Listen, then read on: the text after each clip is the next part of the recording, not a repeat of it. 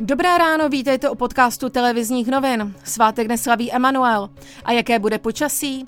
Dnes bude oblačno až polojasno, nejvyšší teploty 9 až 13 stupňů Celzia, na horách kolem 4 stupňů. A teď ke zprávám.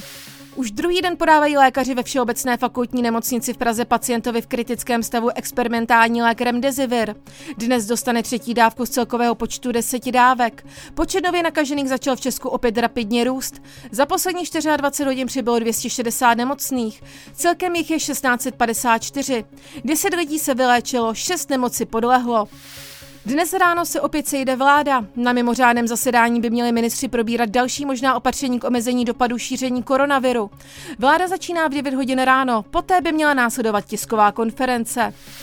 O půlnoci se zavřely hranice s Rakouskem a Německem pro pendlery, tedy Čechy dojíždějící za prací do zahraničí. Tato pravidla se nevztahují na lidi pracující ve zdravotnictví, sociálních službách a záchranných složkách. Do Polska a na Slovensko mohou pendleři jezdit dál, aniž by je po návratu čekala 14-denní karanténa.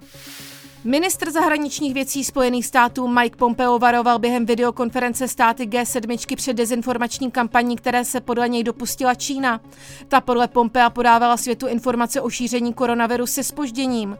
Na boji s koronavirem se podle ministra musí podílet celý svět a spolupracovat musí všechny vlády. Na pandemii koronaviru už částečně doplatila i ostravská zlatá tretra. Největší atletická akce v Česku sice proběhne, svůj termín ale posouvá z května na 8. září. Další podrobnosti k reportážím a aktuální zprávy najdete na webu TNCZ.